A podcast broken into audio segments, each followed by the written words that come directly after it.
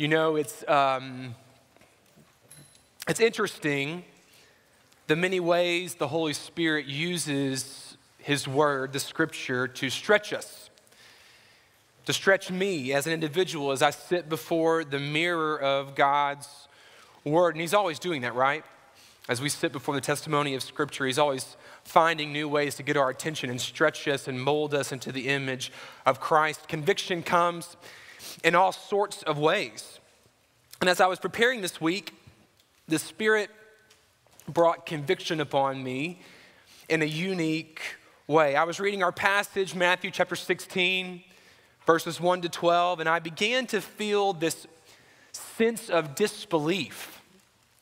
I just could not believe what I was reading on the page as I, as I read about the Pharisees and the Sadducees, and then as I went further into the passage and read about the disciples. Here's the question I kept asking myself.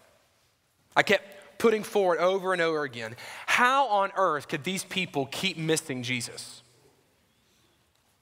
How could they keep missing it? It's, it's so clear. The Bible has made who Jesus is so clear to me. The testimony of Matthew has been so obvious, not to mention the rest of Scripture. All the signs, all the work, it's screaming to us that this Jesus is the Christ, the Son of the living God. And even after the disciples themselves, even after John or after Peter says, You are the Son of the living God, here we come again. And they have forgotten it all over again, distracted. And for a moment, I don't know if this ever happened to you. Jordan, I'm gonna need some Kleenex. Can you grab me some? Or if somebody has some, let me pause for editing. Sorry. The waterworks led to the nose works. Look at you. Kurt Boss, ladies and gentlemen. Oh, sorry. I'll take it. Singer and a servant.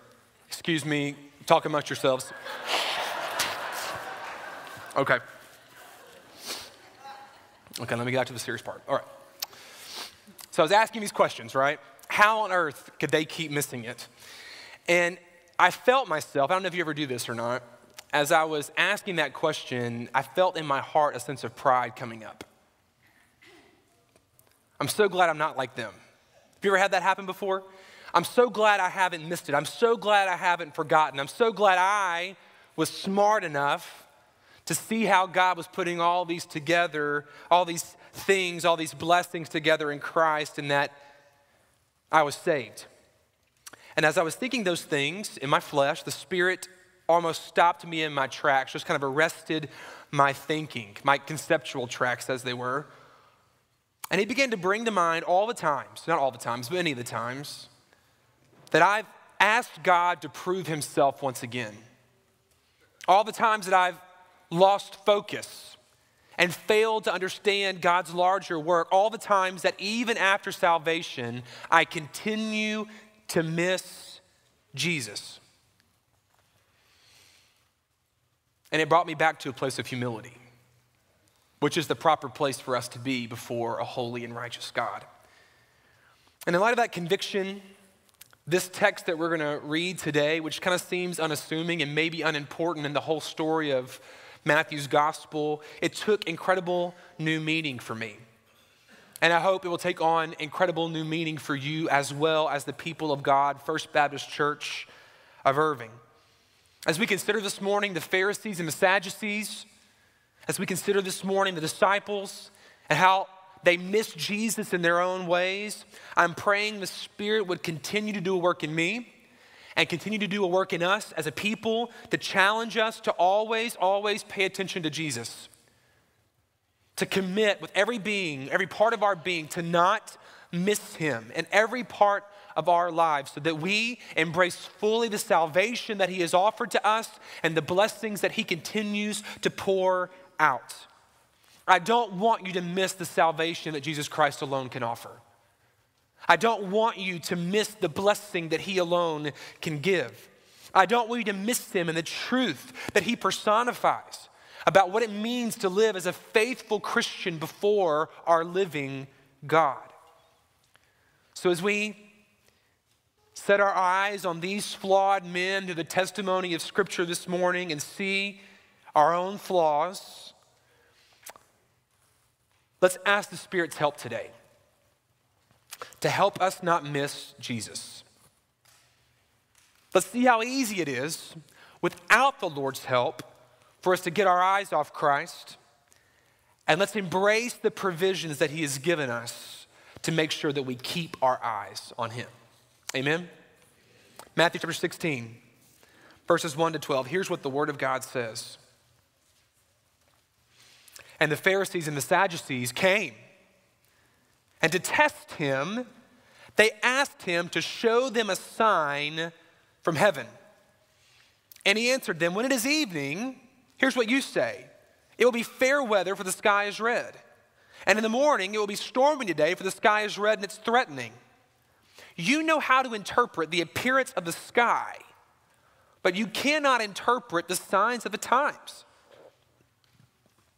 An evil and adulterous generation seeks for a sign, but no sign will be given to it except the sign of Jonah. So he left them and departed. And when the disciples reached the other side, they had forgotten to bring any bread. Jesus said to them, Watch and beware of the leaven of the Pharisees and the Sadducees. And they began discussing among themselves, saying, Well, we brought no bread. But Jesus, aware of this, said, Oh, you of little faith, why are you discussing among yourselves the fact that you have no bread? Do you not yet perceive? Don't you remember the five loaves for the 5,000 and how many baskets you gathered? Or the seven loaves for the 4,000 and how many baskets you gathered? How is it that you fail to understand that I did not speak about bread? Beware of the leaven of the Pharisees and Sadducees.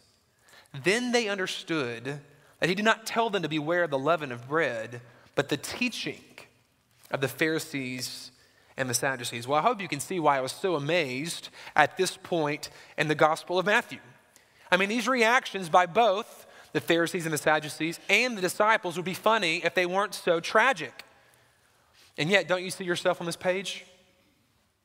Don't you see yourself at times reacting the same ways to the, the blessing and the teaching of God through Christ? Let's look at just for a moment the many ways that this many people missed Jesus, and potentially we miss Jesus as well in the course of our lives. Three ways God is warning us through this text that we can miss out on the blessing of Jesus, both those outside of Christ and also sometimes those inside of Christ. We can miss out on who He is and what He offers. Three ways in the text that we see people missing Jesus. Firstly, the Pharisees and the Sadducees didn't believe what God had promised. Sometimes we're that way, right? We don't believe what God has promised. The Pharisees and the Sadducees, they came together to test Jesus. And this is a, a unique gathering because typically the Pharisees and the Sadducees were at odds together. And yet, here they are, best of friends, because Jesus, as an enemy, has united them. They're united in opposition toward Christ. And they came to test him not because they believed there was a chance that Jesus could be who he says he is. They just simply wanted to discredit Christ before all of these followers who had been following him. To say, hey guys, you shouldn't be hoodwinked by this so called Messiah. He can't even do a sign from heaven. But look at how Jesus responds to their request in verses 2 and 3. Here's what he says When it is evening, you say it's going to be fair weather, for the sky is red. And in the morning, it will be stormy today, for the sky is red and threatening. You know how to interpret the appearance of the sky, but you cannot interpret the signs of the times. The signs, by the way, that God has already given. Essentially, Jesus is asking these guys, who is it that's really missed it here? Who is it that that really hasn't understood what is taking place? How can you rightly interpret the weather because of the condition of the sky and yet fail to see the fulfillment of God's promises in me? Friends, God's word has made it abundantly clear how you could know that the Messiah has come.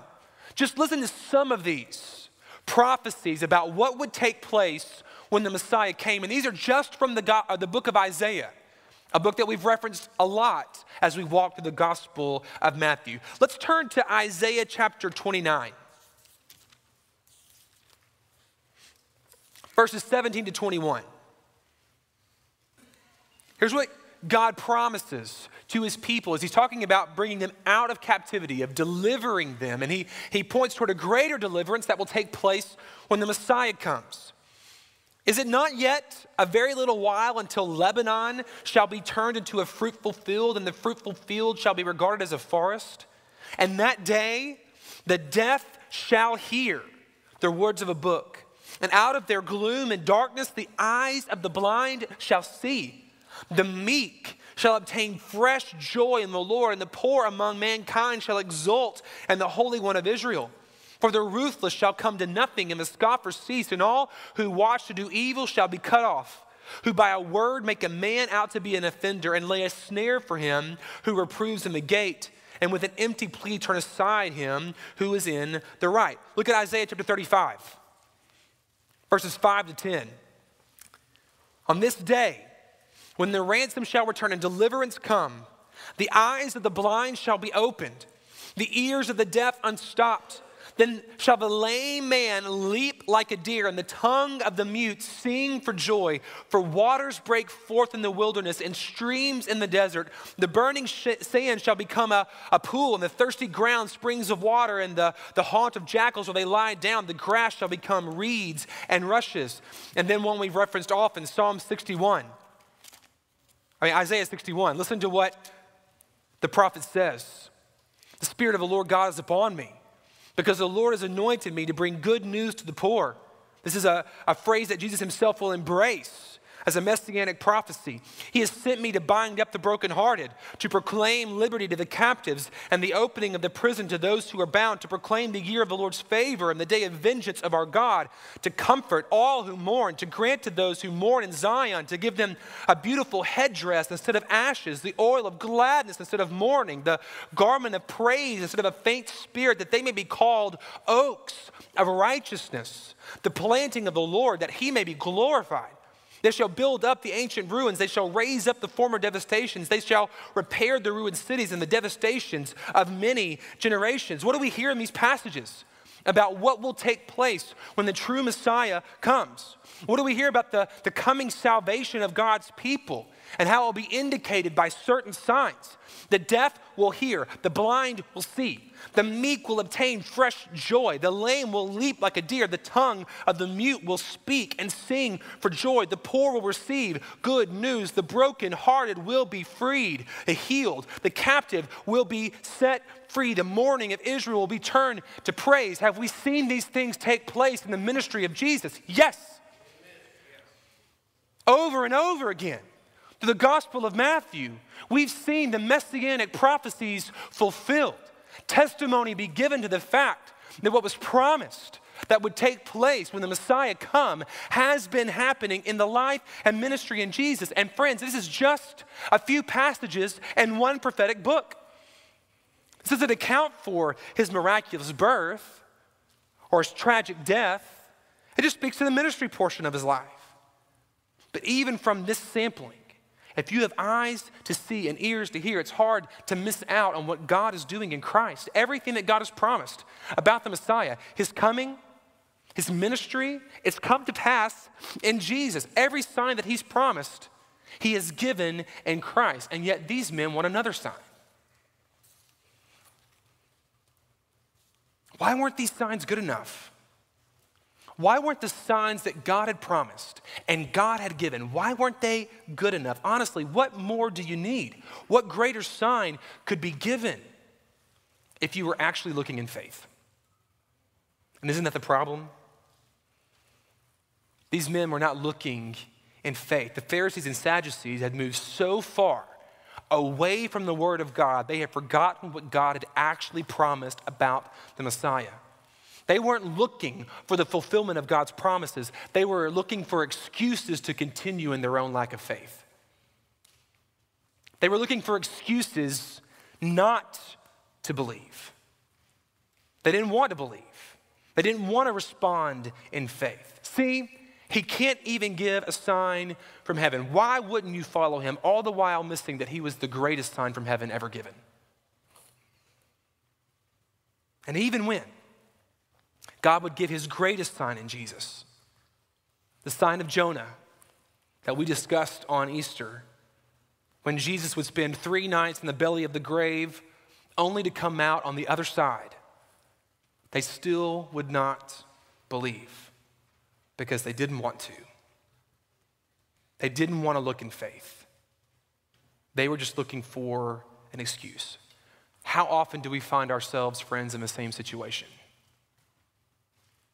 How often in our lives do we try to find excuses to not believe God, to not look to Him in faith because we don't like what He has promised?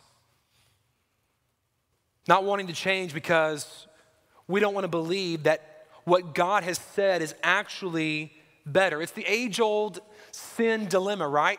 It goes all the way back to Genesis chapter 3. We look at the fruit and we want the fruit and we say to ourselves, Did God really say? Is that what really God promised? And, and is He a bad God that He doesn't want to give us His best? So we believe the lie the enemy and we go after fruit that will never satisfy. Sometimes we miss, we miss Jesus because we don't believe that he is better. We don't believe that he's better than power. We don't believe that he's better than money. We don't believe that he's better than the man made religion that we give ourselves to. We don't believe that he is better than our sin. And so we look at the scripture time after time looking for an excuse to not believe what we don't want to believe. Friends, do you believe that what God has promised is better? Do you believe that Jesus is better? Do you believe that it's worth giving up earthly power and earthly pleasure for greater power and greater pleasure that can only be found in Christ? Do you believe God's promises that what He has given in Christ is better? that a life of righteousness, faithfulness, and joy in Christ is better than any life this world can offer. If you don't, you will keep demanding more from God so that you will have an excuse to stay in your sin. When God has made it abundantly clear, abundantly clear, all that He has given us in Jesus. Maybe you need to repent today because you've not allowed the Word of God to bring conviction. You keep putting God off, saying, Show me something else, show me something else. What you've already provided is not good enough. Friends, it's more than enough. Will you respond in faith? The second way that we can miss Jesus, not that we just don't believe what God has promised, sometimes we listen to what God has not said. We can miss Jesus not because, not just because we don't believe what he's promised. Sometimes we can miss Jesus because we don't, or we listen to what God has not said. We listen to false teachers. What's tragic about the story of the Pharisees and the Sadducees is that they just don't lead themselves astray. They start leading other people astray as well by their failure to believe in the promises of God. People begin to believe what they say more than what God has said. They begin to, to take seriously the words of man more than the word of God. And friends, the same danger exists today. We can be led away, led astray from Jesus and the blessings of Jesus by false teachers. And false teaching is everywhere. This is what Christ tells the disciples in verse 6 Watch and beware of the leaven, the teaching of the Pharisees and the Sadducees. Because as Paul writes in Galatians chapter 5, verse 9, a little leaven leavens the whole lump. Isn't it crazy how false teaching can spread quickly among the people of God? How we can become enamored with the words of man more than the word of God, and yet we also know our own hearts. We know the enemy is cunning and he, he can take good things and manipulate them to to become ultimate things and distract us from what it is that God has called us to. The enemy manipulates us in our hearts to entrap us and cause us to miss out on all that God is offering us in Jesus. He takes the promise of God and His Word to pour out blessing upon us and manipulates it in context with our sin to create the prosperity gospel. God wants to bless you, so this means, it must mean financial prosperity and good health, even though those things are not directly promised to us in the scripture and the teaching that Christ puts forward. He takes the command to pray for and, and honor our respective nations, the governments that God has established Himself, and He perverts it into nationalistic nation worship that limits our heavenly perspective and creates unneeded political divisions among the people of God. He causes us to doubt the sufficiency of God's grace, not wanting to believe that God could love us so completely as to save us without our own work, our own participation in the event. He takes our empathy for people in sin and moves us to diminish the demands of the gospel, seeing it as loving to them rather than tragic. How often does God take, or does the enemy take good things and spur out false teaching to distract us from what it is that God has ultimately God called us to? I could go on and on, right? That's just some. I mean, look at the history of the church. So many heresies, so many false teachings that work its way and distract social gospel, prosperity. I mean, so many. Friends, we must be diligent to protect our church from false teaching. We must. We must stand on the word of God. We must teach the word of God. We must submit to the word of God, and we must reject anything outside the word of God. Because as we have seen time and again, just a crack of false teaching can sink the whole ship. And before long, we won't even know who the true Jesus is. We'd miss him if he walked in the door. What does God's word say? That is our ultimate authority. Nothing more, nothing less. Finally, the final way that we can miss Jesus, not only that we don't believe what God has promised, not only do we listen to what God has not said, false teachers, sometimes we just see from a limited perspective. And we fail to consider the full range of what God is doing. Perhaps the most surprising set of verses in this section is the disciples' reaction to the warning that Jesus gives.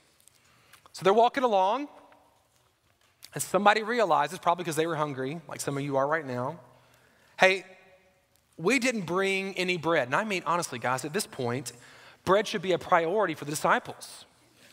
I mean, how many times can you forget bread? It's a recurring issue. They should have a committee among the disciples to just deal with making sure there's bread. But Jesus uses this conversation about bread to raise the issue of the leaven of the Pharisees and the Sadducees. But the disciples completely miss the point. I mean, completely miss the point. Look at verse 7. After he says, Beware, they begin discussing among themselves, saying, But we didn't bring any bread. Beware the leaven of the Pharisees. Well, why does the leaven matter, Jesus? We don't have any bread. Even if they gave us some leaven, which they didn't give us some leaven, we don't have any bread to put it in. So why are you so worked up about bread? I don't think he really understands the situation. But then Jesus looks at them and rebukes them. First of all, guys, hoping you learned this by now, bread's not a problem. I can handle the whole bread thing. How many times you guys see that, right? I fed the 5,000, I fed the 4,000, plus, we're like 15 to 20,000. I can handle feeding you guys, okay? But that's not even the point. That's not even the issue I'm getting at. I'm not talking about physical bread, I'm talking about spiritual issue. The disciples were so focused on their physical situation that they missed the greater spiritual truth that Jesus was, try, was trying to address in the midst of it. And how often do we find ourselves there? That we become so consumed with the now so consumed with a physical situation, so consumed with an earthly situation that we forget that God may be doing something for His glory, something that He may be doing a spiritual work that He's using to grow us into the image of Christ. I want you to hear me this morning. This is a, this is a spiritual truth from the Bible. God always uses our earthly situations to teach us heavenly truths. Every part of our lives, He's using to guide us and shape us, to call us to Himself, to, to further reliance upon Him, and make us more like Christ. I've told this story before, but it's one that always sticks out to me. I had a friend uh, that I worked camp with for a number of years. Her name was Molly Hartrick. Uh, dear, wonderful woman of faith. She helped direct a camp in North Louisiana and was also a, a biblical counselor. And she had been diagnosed with diabetes at a very young age. And diabetes had ravaged her body. I mean, it was just crazy how, how bad it hit her body. She lost her eyesight, um, she lost her legs, and eventually she lost her life to diabetes. And I remember having her, and I remember having a conversation with her one day while we were at camp. And uh, Miss Molly always, always, always had a smile on her face. Always. She was the most joyful person I've ever met in my life. I can still see her smile today. It was contagious, unbelievable. And I said, Miss Molly, I just gotta know, how is it that you, having experienced so much suffering, so much difficulty, can be filled with so much joy? And I was particularly thinking of her eyesight, because to me, that's one of the worst things that could happen to someone. And she said, Jared, it wasn't until the Lord took my eyesight that He actually opened my eyes. And I, I saw Him for everything that He was. The Lord used that to grow me in ways I could never have imagined. And that stuck with me, you can tell, 20 years later. How many times would something like that cripple our faith? How many times would something like that, a, a diagnosis or disease or a loss, something didn't go our way, how often would we be so focused on that that we would miss the opportunity that God has given us to teach us something? God, I don't know if you know this or not, but I can't see. God, I'm not sure if you're in control up there, but I've got cancer. God, I just lost my brother or my sister. I don't know if you know what's going on here. God, I just lost my promotion at work. My bank account's not doing. Are you are you there? Oh, but Jared, what if this is a moment for you to learn how to rely upon me? What if this is a moment to to remember that this life is not all that there is and I've got something better planned for you? What if this is a moment for you to see that I'm a refuge and a strength, a very present help in time of trouble? What if in this valley, in this darkness, in this moment, I'm trying to teach you something that you would not learn otherwise, and it will be for your good and for my glory? That's why I so appreciated the, the time we had over 40 days of prayer and fasting as a church, because it was a, a practical reminder that God can use my physical hunger to remind me of my greater spiritual hunger. And friends, if you will allow Him, He will use every part of your life to grow you in faithfulness to Him, to teach you what you would not otherwise learn. I don't got any bread. I can take care of the bread. It's not the point.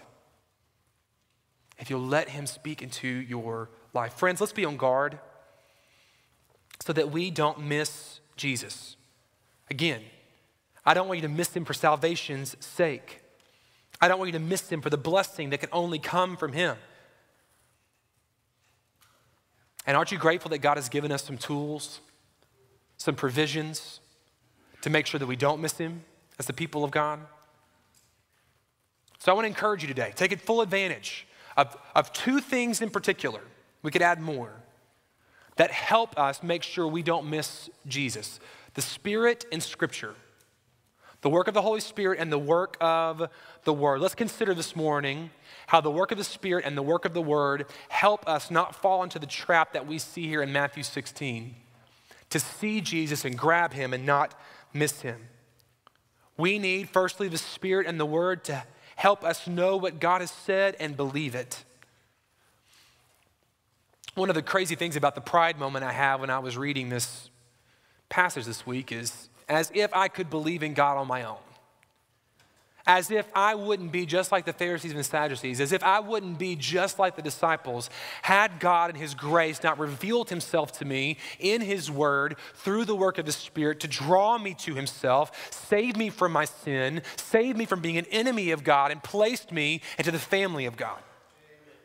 The audacity for me to sit before the Word of God and think that anything that God had given to me about Him was any work of mine and not fully His work. Friends, let us always have that posture of humility. Let us give thanks for the fact that God, as Jesus promised, has sent us the Helper, the Holy Spirit of God, to guide us into truth. And praise be to God that He also recorded the truth through the help of the Spirit through the inspiration of the Spirit, the revelation of God, the testimony of God was written down so that in combination, the Spirit's help, we sit before the Word. We can know God, we can have our minds renewed before God, we can be shaped into the image of Christ so that we can know what He has said and believe it. All the work from God. Let's, let's use this word, friends. Do you know what a privilege it is? To sit today with a Bible in your hands. There are people around the world who do not have the Word of God in their own language. I got 20 probably in my office. Don't we take that for granted? You have the Word, God speaks to us through this. Do you believe that? The Holy Spirit illuminates the testimony in the Word of God. When you sit before this, it's as if, when the Spirit uses it, it's as if Jesus is talking to Jared. Isn't that insane? And yet, it is a gift from God. I, could, I can talk with the creator of the universe. I can believe, he tells me what he, he desires of me. He shows me how to walk in it, and then he empowers me to do it. Let's use the word of God. Let's delight in it. Let's be Psalm 1 people. Let's let our delight be in the law of the Lord. And let's allow these words and the power of the Spirit to point us to the incarnate Word Christ and be more like Him. Let's not miss it. Let's allow the Word and the Spirit together to point us to Him. We also need the Spirit and the Word to know what God has not said. The Bible calls us, according to 1 John 4 1 through 6, to test the spirits, to make sure what is spoken as the Word of God is actually the Word of God. I hope that you go read your Bible today and make sure that everything that I've said is in accordance with the Scripture. That's why, by the way, expository preaching is so great and useful because I'm just reading from the text and I'm looking at the text and you can see from the text whether or not it is what God has said. But you're to test that. Don't just believe someone when they say God has said. Go look and see if God has actually said it? Do the people we listen to, do the songs that we listen to, do the books that we read affirm or distract from what God has said in His Word? And we need to be careful because false teaching can spread fast. And finally, we need the Spirit and the Word to help us have a full perspective in this life. As we prayed earlier today, not just to focus on earthly things, but to keep our minds on heavenly things. Not that earthly things don't matter, they do, clearly, we're living this life. But they're not what ultimately matters. Let's make sure we have a heavenly perspective. This life is not all that there is. That's such a difficult thing to wrap your mind around, isn't it? Because you're going to go out and you're going to eat, you're going to spend time resting today, you're going to be consumed with the reality of this world for the next week.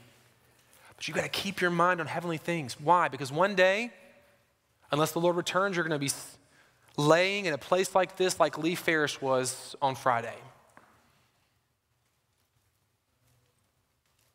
His, his time on this earth was ended. And what a faithful, godly brother that man was a joy to be around. And his life came to an end. Your life will come to an end. This life is not all that there is. God is preparing us always for something greater.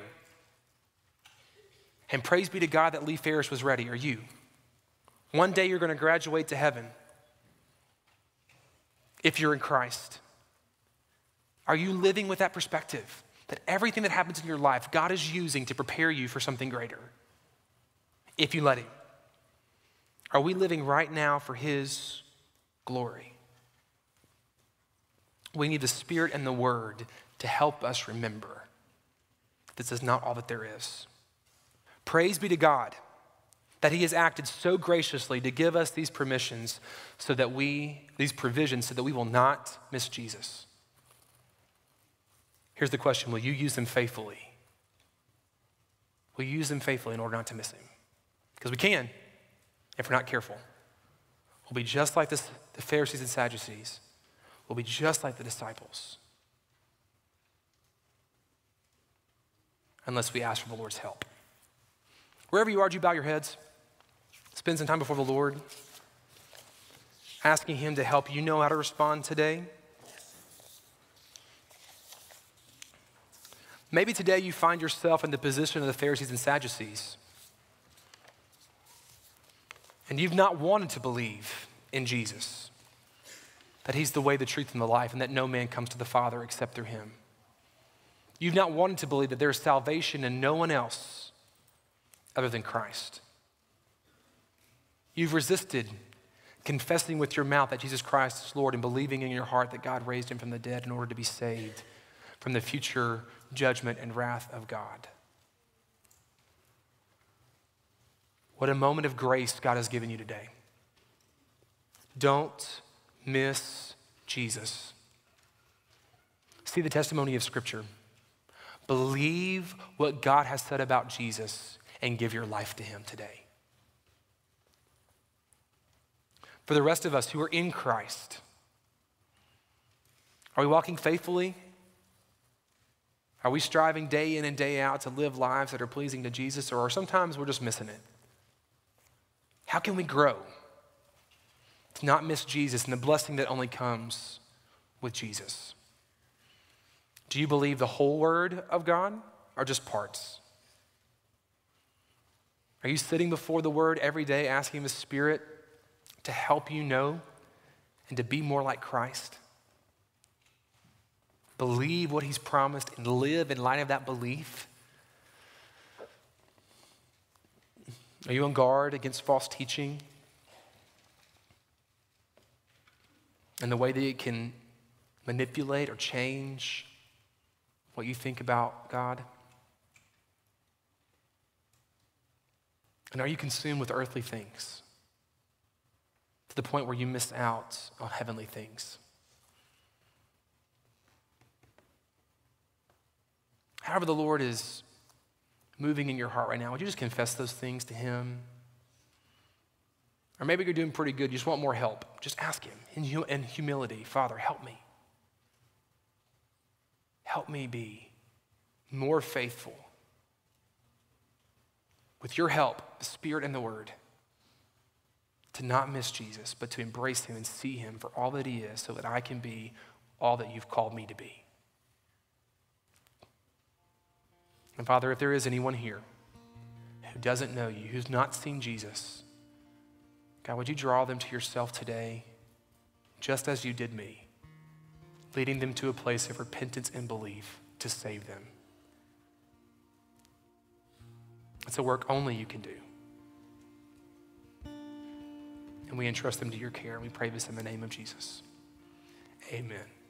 Let's let our first response today be church family to stand and sing to our God. Pastor Kurt.